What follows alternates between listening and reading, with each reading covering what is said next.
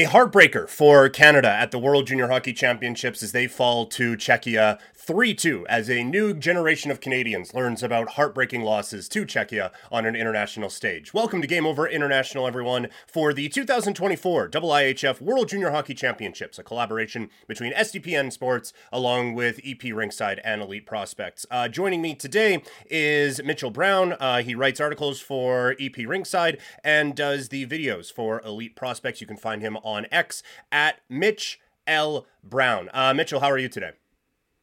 I'm doing pretty well. That was a crazy start. And I am shocked. I think that is the first time I've heard someone call Twitter X in the wild. So I was not anticipating that.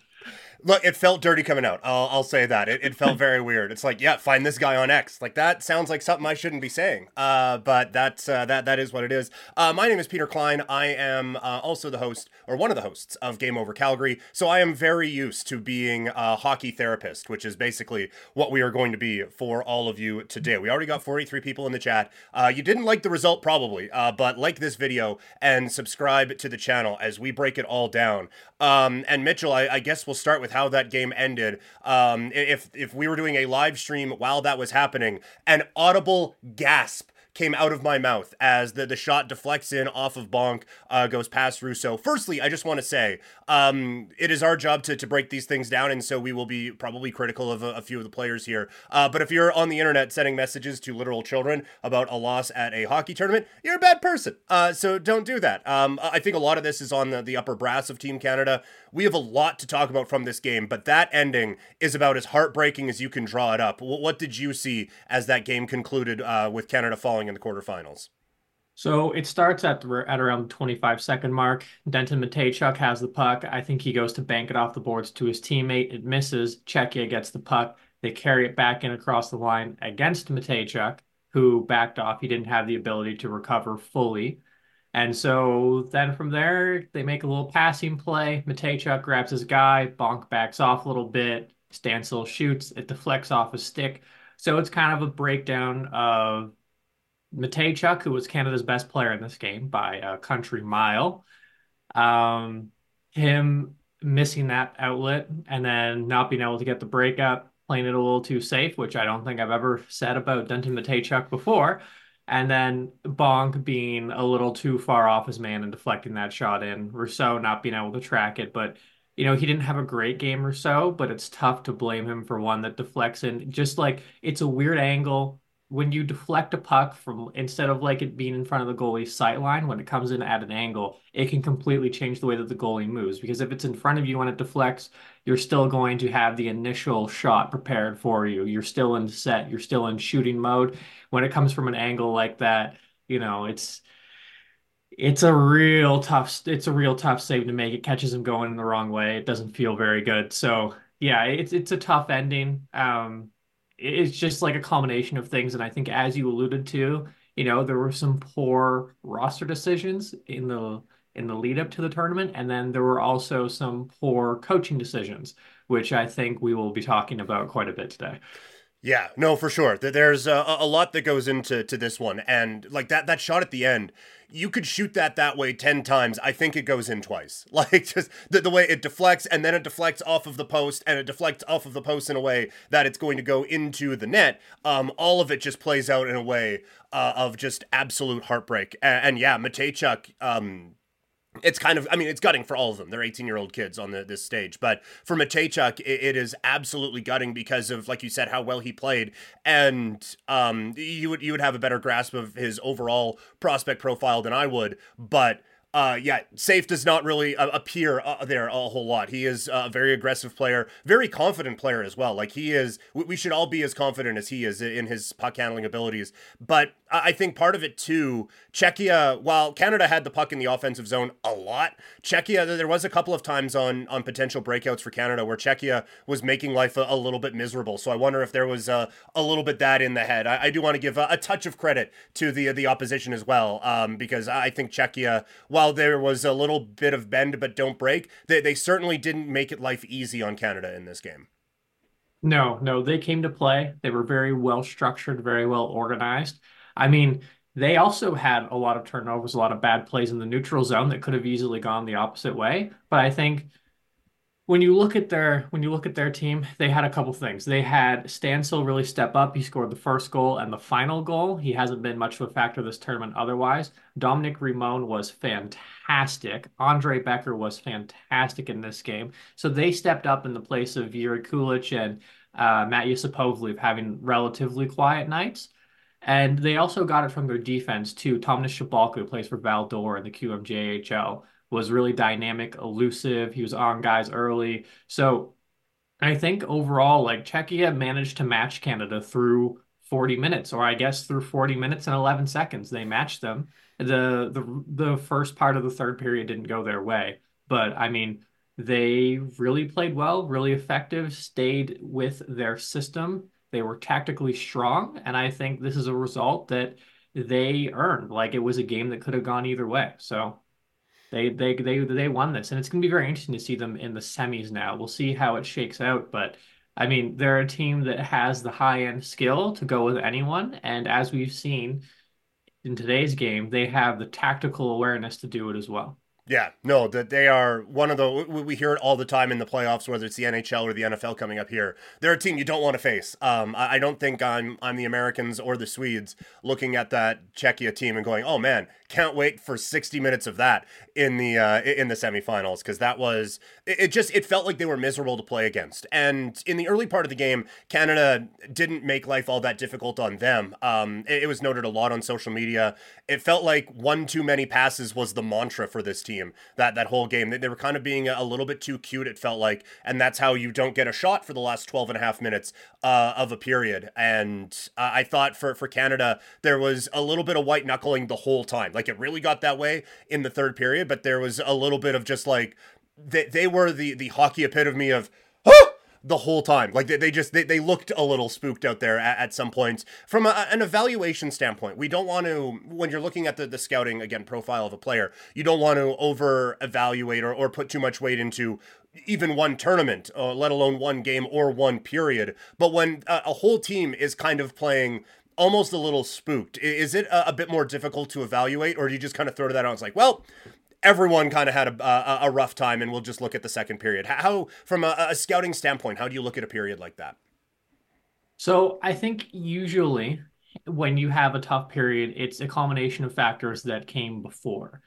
And in the case of Canada, they, I mean, the people who are bringing up that they overpassing are 100% correct. I am a guy who thinks that you should pass to create tap ins, but this was an extreme throughout this entire tournament. It's guys walking in into high danger areas and then making that extra pass to a guy who has two defenders on him and so on. And so part of the success that Macklin Celebrini had this tournament was he knew when to make the extra pass, but he also knew when to just let it rip. Like there was something very cathartic about him scoring two goals against Germany that were both just shots.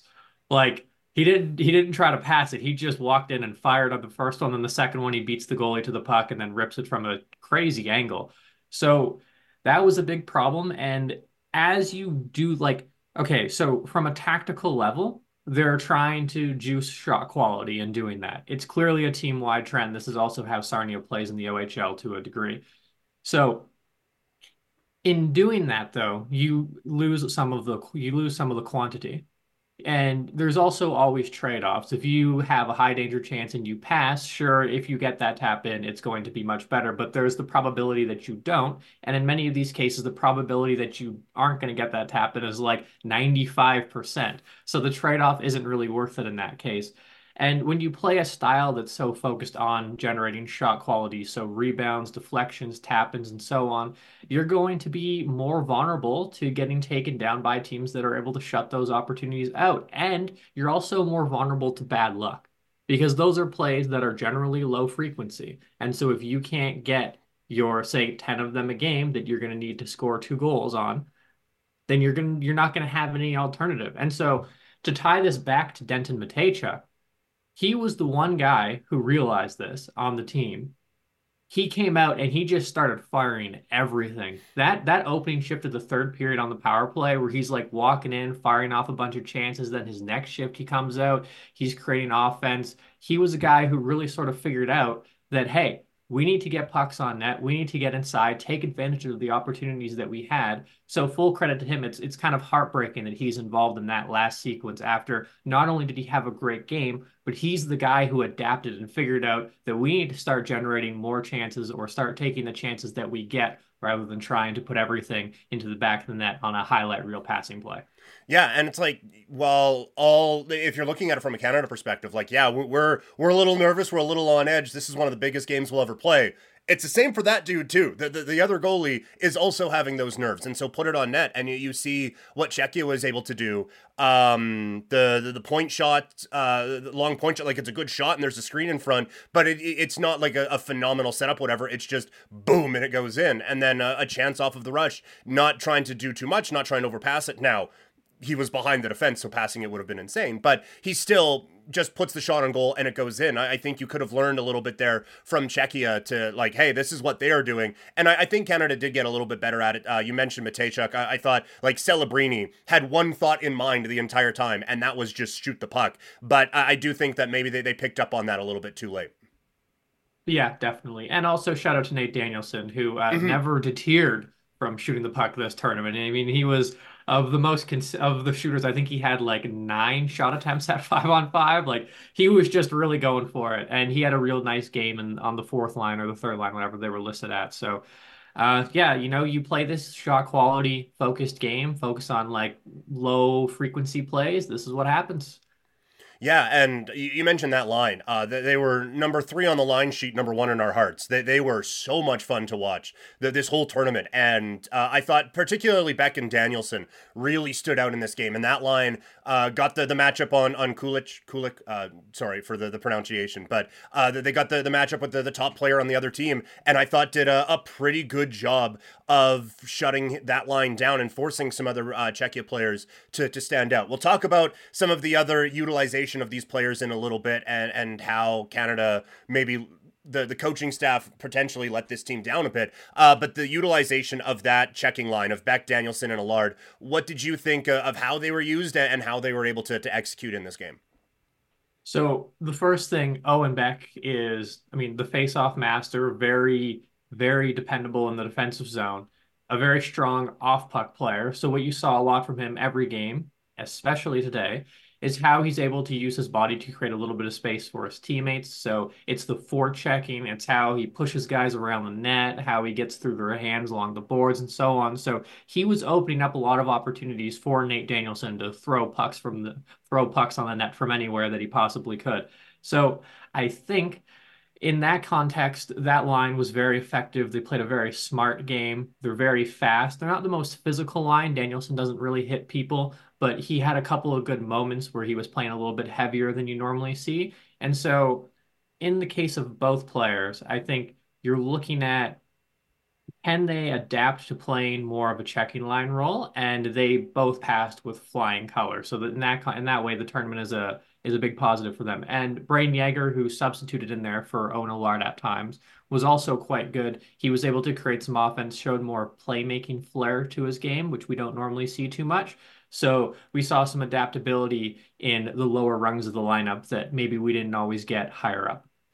This is Game Over International for the 2024 IIHF World Junior Hockey Championships uh, with SDPN and EP Rinkside. Uh, obviously, a, a, lot to break down from this game and from this tournament. We will be answering your questions in the third segment as we do a little bit of a presser. If, if you're new to, to Game Over uh, or SDPN just in general, um, that that's kind of how we handle things at the, the end of these shows. So if you have any questions uh, for Mitchell, by all means, um, like ask away. I'll try to find them in the chat as we go along, uh, but we'll be, specifically answering questions at the end of this one. And I think Hockey Canada and the coaching staff have a lot of questions to answer for themselves, uh, given how th- this whole thing kind of played out. Um, and I, I, think it kind of rings true in this last game because that, that third period, th- there were times like you would look and Czechia would get one chance after Canada's like eight, and you'd be like, oh wow, yeah, this game is still tied. Like you, it never, it never really felt like a, a tie game until uh, with 12 seconds left, the puck bounces into your net, and oh well, now it's over.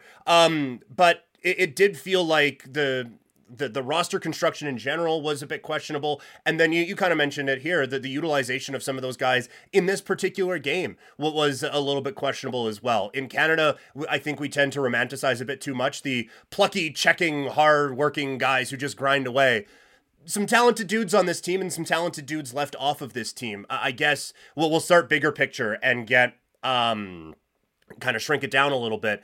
Um, what did you think of, of how Canada constructed this roster and how they were used in this game and in this tournament?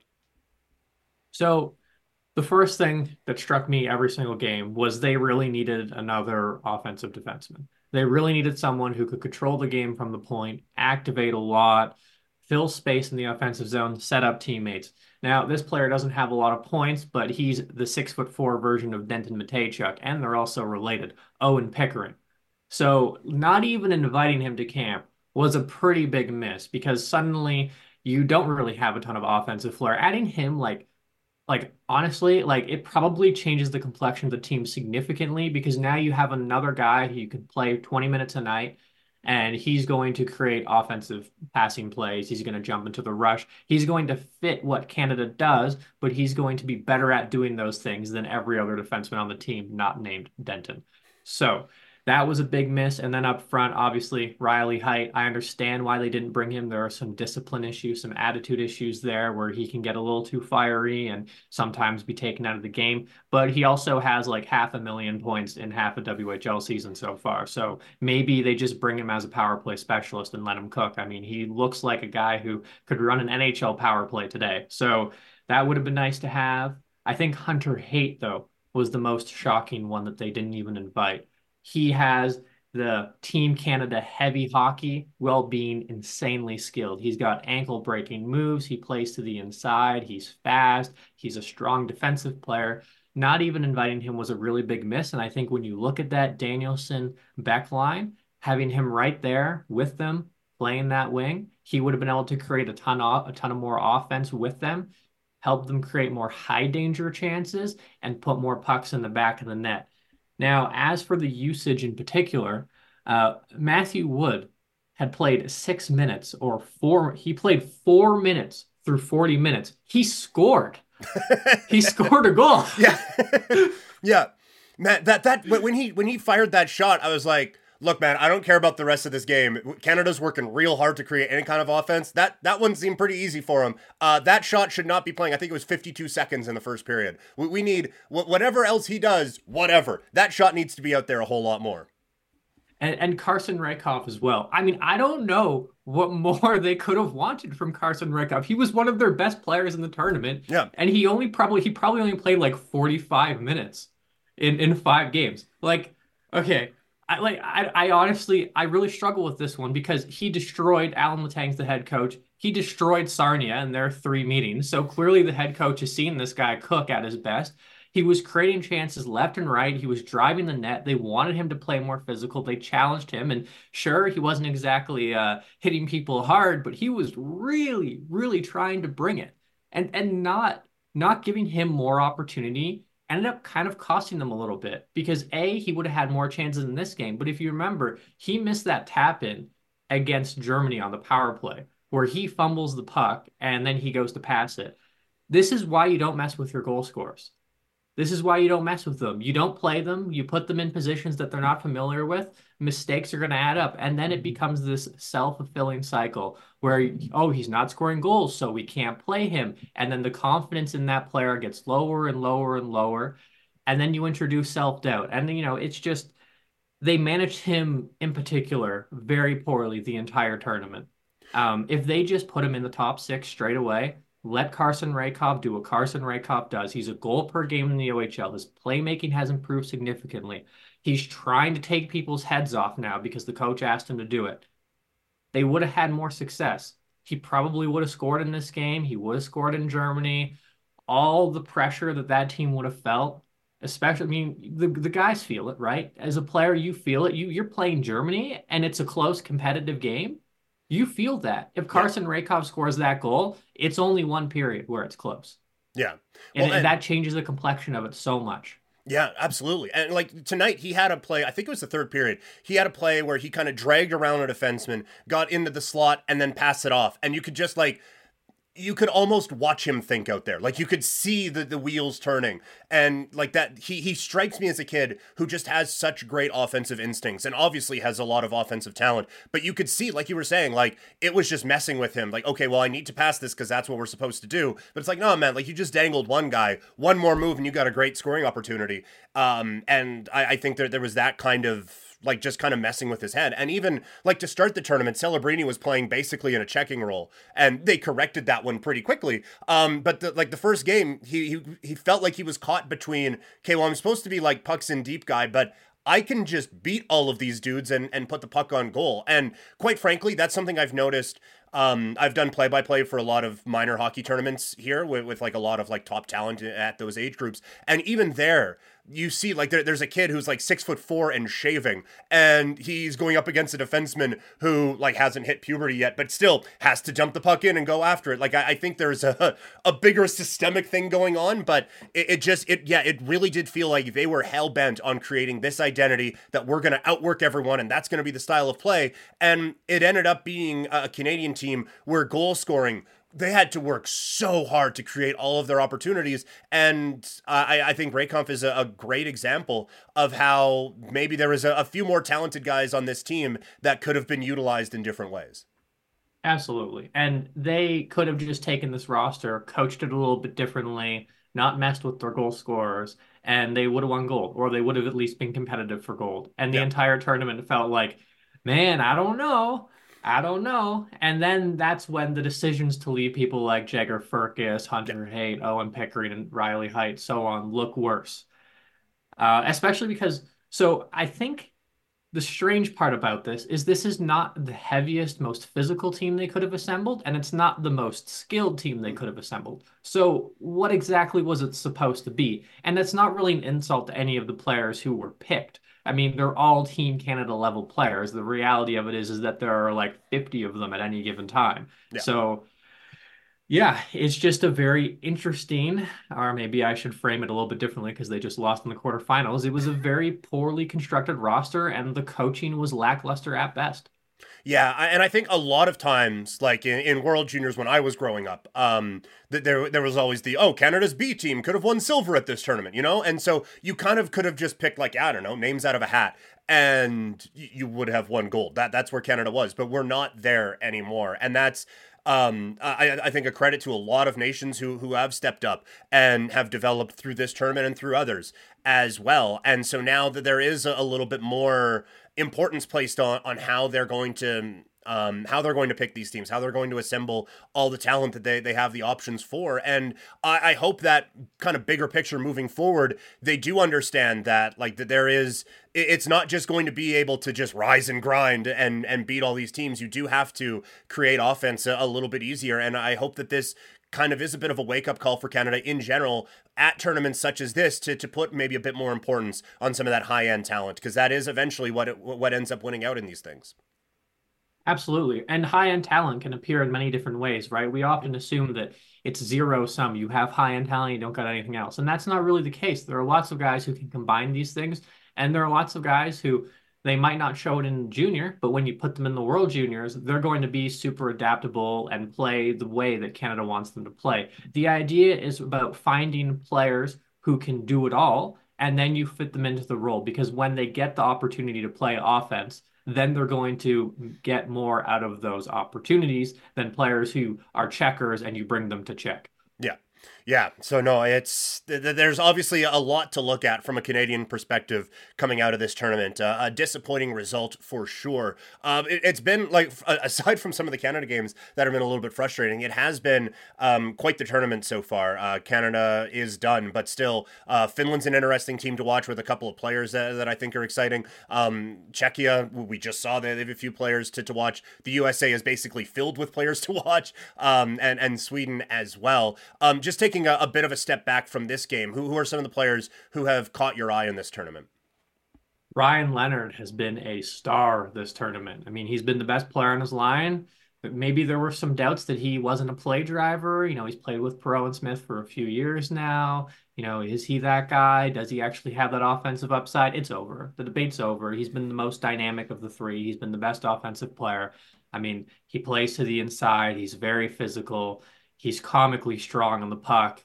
He's showing a lot of playmaking. I mean, he was ha- he was having games where he's racking up tons of chances, and he's still setting his teammates up for high quality looks. Like, what more can you possibly want? And then Frank Nazar is back. Frank Nazar is back.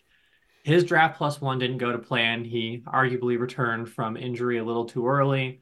He's been a point per game through college this year. And I mean, those passing those passes this tournament, they have been wicked. He's just ripping that puck cross ice perfect through seams. I mean, it the play selection, the vision, the inside play, the speed he was a top prospect. We ranked him, I think, fifth for the 2022 NHL draft, and he's playing like that so far.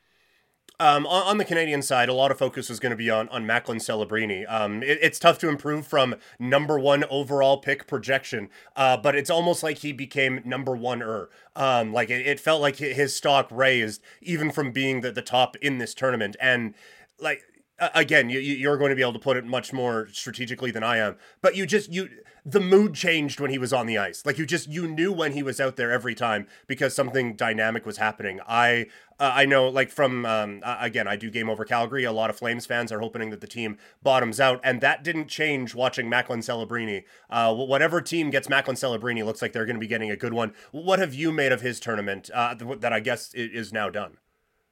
So when you're looking at prospects in this tournament, you don't want to sway, you don't want the tournament to sway your opinion too much, given that it's a short sample, but you're using it to evaluate players in a different environment, a different role, different context, and you know, they're across the world. It's going to be a little bit tricky to adjust. And so the guys who can really shine and pick it up right away are generally players who are going to you know, you're evaluating them, you're going to think they're a little bit further along the pathway to the NHL than the other ones. And I think Celebrini, the question was, is he going to be NHL ready next year? Not like to simply sign and play, but to be actually good in the NHL and play. And his ability to play through some adversity, his ability to adapt to the situation around him, and his ability to recognize things that his teammates and the coaching staff weren't and play to his strengths while still maintaining that high paced, dynamic flair, playmaking side to his game shows that he is ready to step into the NHL next season and score and be effective. So that's that's all it did. Just confirm that he's ready to do this. Yeah, yeah, it's uh, that like just I, I was so blown away watch, watching this kid play. Um, like you said, we don't want to overreact to, to too much from uh, a tournament like this. But were there a, a, couple of other players on the Canadian side who maybe leveled up for you in this tournament, uh, whether it be a, skill set we didn't know based on a, a different role, or just like we, we said before, kind of validating what we already thought about the player? So the first one is probably Jake Furlong. I thought he was Canada's best defensive defender. Uh, great stick in the neutral zone, angled guys wide, kept a lot of kept a lot of opponents glued to the boards. He was good at matching footwork along the boards. Physical, he killed a ton of plays, made some slick breakout passes along the way. He's a guy who I haven't seen a ton from in Halifax over the years, but now when I go back with him, my opinion is going to be completely changed because I'm going to see all the small little things that made him effective here, and I'm going to be looking for them right or wrong uh, in Halifax. So I think he had a nice tournament, the San Jose, the San Jose Sharks prospect. Uh, and Denton Mateychuk, the question has been with him, what's he going to look like in the NHL? And I think the answer is he's going to look like this in the NHL. Uh, he streamlined his game a fair bit. He kept things simpler while he was still activated into the play. You know, what's the one thing that stood out about Denton is that he activated more than anyone and he never got burned for it mm-hmm. because he's so good at picking his spots and he's so good at making the play when he gets that puck in deep. So this is what he's going to look like in the NHL, and the rich on the rich are going to get richer with regards to their defense in Columbus. I mean, that blue line is going to be ridiculous. So those would be the two guys who kind of changed the outlook a little bit or altered their timeline for me. Yeah, Mateychuk was one who stood out to to me. Um, like just like you said, like he was always active offensively, but whether it was picking his spots or like the kid can skate too. Um, he can kind of mask a, a, few of those problems. And he was one where, like we talked about, Canada had a bit of a difficult time generating offense. He was one of the top generators, it felt like, when he was out there on, on his shifts. I, I, liked him a lot. And uh, again, I, I, can't talk enough about how much I liked uh, the pairing of Beck and Danielson, whether it was Yager or, or Allard out there with them. Um, I think Detroit and Montreal have to be thrilled with what they've seen from a, a couple of their top prospects in this tournament. Yeah, Beck's going to slide real nice into Montreal's bottom six next season, and it's going to go pretty well. Danielson as well. Danielson has proven that he has the checking game to fit into an NHL bottom six, I think, this tournament. A little bit more physicality, and he'll get there. Um, we talk about the goalies a lot in this tournament. Uh, Mathis Rousseau, this has to be a difficult one. And I, have always said, um, as I play pretend amateur scout here, goalies are the most difficult to, to, to scout anyway. Like players, it's like, oh, good edge work and great hands, great footwork. Like you said, matching footwork on the boards um, and, and, stuff like that. And goalies, it's like, yeah, I don't know, he got in the way really well. Um, I, I have a bit of a difficult time with him, with, with goalies. But Rousseau in general, like, I thought both of the early goals were ones he would probably like to have back. And then he made two absolute, like 10 bell saves. I think four of the five saves of the tournament w- were provided by him. So he makes the real difficult ones look real easy, but maybe whiffed on a couple he would like to have back. That must make for a difficult evaluation for a goaltender. Yeah, well, it's the opposite of how he plays in Halifax, where usually he's a little bit more composed. He's not really the type of guy who's going to make the high, high end save. He's going to just eat the puck. So, you know, I really would have liked Samuel St. Hilaire to get a look. Mm-hmm. I think he's been the better of the two in the QMJHL. I think he's the more dynamic goaltender. He's bigger. So it would have been nice if they gave him a chance. And because they decided to run Rousseau all four games, you know, he probably was a little bit fatigued. He wasn't quite as sharp in this game as a result, and they couldn't outscore it, which you know, you can see how all the problems with the team compound. Yeah. Yeah, it's weird how it, it, kind of branches off from this, therefore that. It's like, well, hmm, a lot of these pieces starting to, to come together, leading to a, a quarterfinal exit. But yeah, um, blog rates mentioning uh, maybe Team Canada should have re- arrested Rousseau at some point, didn't need to play uh, versus Germany. The, the, Latvia one was the one that felt a little excessive to, to me as well. And I get like th- these are goalies who will probably play four, five, six games in a row at, a time with their, their junior teams or potentially at next levels too. Like that's can sometimes be how the position works. But this is such a unique tournament with all of this focus and so much on all these games. Like physically, it's probably exhausting. I would be toast, but I'm twice his age. Um, but mentally, that has to just be wearing. And at some point, like you said, that like it's tough to be 1000% sharp all the time. And I, I wonder if that dam kind of broke a little bit early on for him. Absolutely. And of course, there's the context too. You know, you fly across the world, right. you're with new people, you're in a new environment, it's unfamiliar, it's harder to adjust, it's harder to be 100% all the time. And so, yeah, they they really, really, really should have given St. Hilaire a look. Really. Yeah.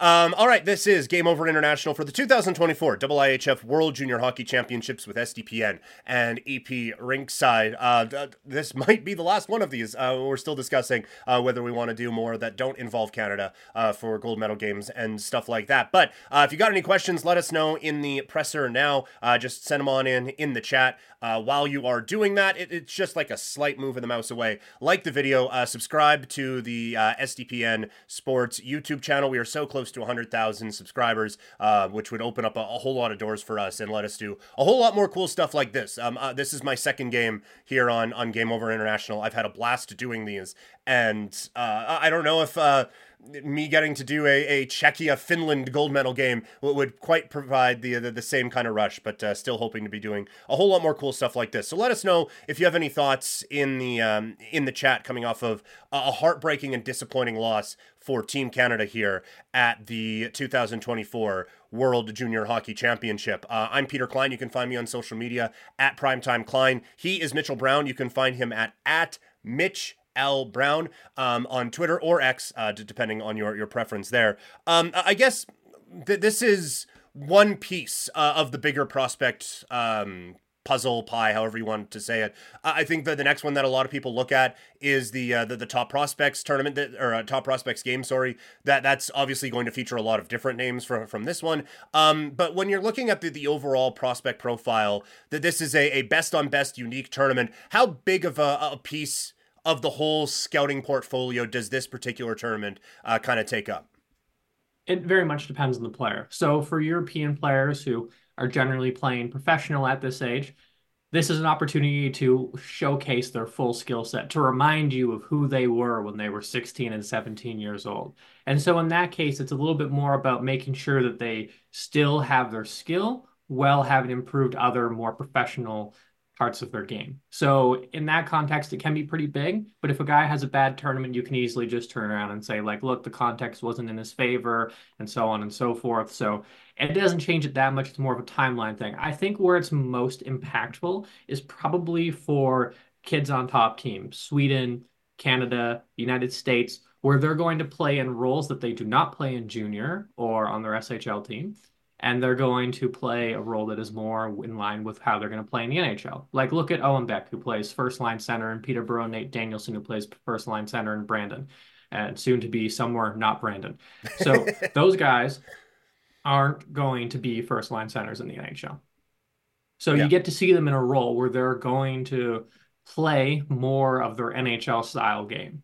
And for an evaluator, it can be very insightful to see kind of where they're along on the pathway to playing that role. And as I mentioned, you know, Danielson is a guy who's probably going to have to add a little bit more of a physical edge to his game to do that in the NHL. But you look at Owen Beck, and he could slide into an NHL bottom six role tomorrow and probably be relatively effective. He wins his draws, he gets in people's way, he's physical, he skates the puck through the neutral zone. So a lot of things, little things like that. You're trying to see how are how are they adapting how does this relate to their NHL projection? If it doesn't work out, that's okay. It might raise a few red flags, but nothing major. And if it does, that's not going to shift the projection significantly, but might accelerate their timeline a little bit. Yeah, I, I, think from a, Calgary perspective, uh, Dylan Dubé was in a, a couple of these. Uh, one, he was in a fourth line checking role, and the other, he was a captain on the top line. Um, so it varies obviously year to year, and especially at these age groups, one year makes a world of difference, unless you're Celebrini or Bedard or even Lafreniere uh, a few years ago. But yeah, you, you, can really see different roles and where these kids kind of uh, fit in. I, I feel like we, we focused a lot on Canada obviously. Uh, but Czechia is the, the one moving on. Was was there a, a player or two that kind of stuck out uh, stuck out? Sorry, on on their side of things. So Ondřej Becher, WHL player, really impressive. Plays with a ton of speed. I like his playmaking in particular. It's not so much about rip and cross slot passes like your Frank Nazar. It's more about how he cuts back, finds the trailer, how he cuts inside, slips the puck through the next layer, advances the play he's going to be a big, big, big piece for them. Like, so Šapovaliv, Barish, and Kulich are their top line. That's going to be the line that's going to earn the reviews. But uh, Becher is going to be what wins them. If they win gold, Becher is going to play a big, strong game to the inside, lots of speed. He's going to be the guy who's going to help them get there. And Eduard Šalé as well, who has had some bad, some good this tournament, but I think offensively, this is the best he's looked this season. He's showing a lot more skill, a lot more patience. He's even had a couple net drives, which is not bad for a player who historically has shied away from contact. So with this Czechia team, you're kind of starting to see all the pieces fall together. Top line wasn't so good today, but the rest of the lineup really picks it up. And now they just need to have both of the now they just need to have both of those worlds going at the same time and they could win it. They could take down the United States. They really could. Boy, that, that would be quite the story. Um, and look, look, this was a team that was in the gold medal game a year ago and was about that close from uh, fr- from winning it with uh, with how things were going. So um, Kulich was the, the one who who got a lot of the attention coming in, and he got a lot of attention from Beck and Danielson, I, I think in particular. Um, not going to be, uh, I think, a, a, game that he puts on the, the resume going forward. But what did you make from the player who a lot of people thought coming in was going to be the standout Czechia player? So he was still quite good. I think the big issue is that he struggled with the puck in transition, which historically has been a bit of an issue for him against more physical, assertive defenders. So he wasn't able to navigate that, but you still saw the defensive ability. You still saw a little bit of playmaking from him. It was just that he couldn't really get that shot working.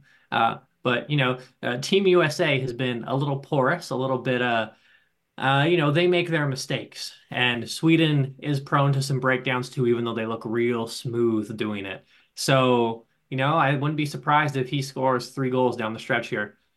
Yeah, he, he's a player that a lot of people are, are quite excited about, and uh, it, it's it's very intriguing. Um, there are some people who are are taking uh, delight in the, uh, the, the fall of Canada in this one. Um, someone sending it Spinorama twenty nine uh, says when Canada loses, the world wins, and I get there's a, a bit of um, of trolling and chirping going on, but look, like it, it is as frustrating as it is for us, it's a whole lot better for this tournament and I, I, think the sport in general when it's not Canada winning five in a row or three in a row or whatever. It shows the, the growth of the sport. And uh, I think that's really like we get really worked up about this tournament, but it is a, a good kind of litmus test to see how other nations are doing and, and a good jumping off point for places like Germany, Czechia, who've had now back to back pretty good tournaments, um, Norway even getting involved in things like that, and Latvia trying to, to avoid relegation every year and, and stuff like that. I think overall, as frustrating as it is and disappointing for us uh, here north of the border, it is, I think, better for the sport to see that international growth and a lot of nations stepping up in this tournament.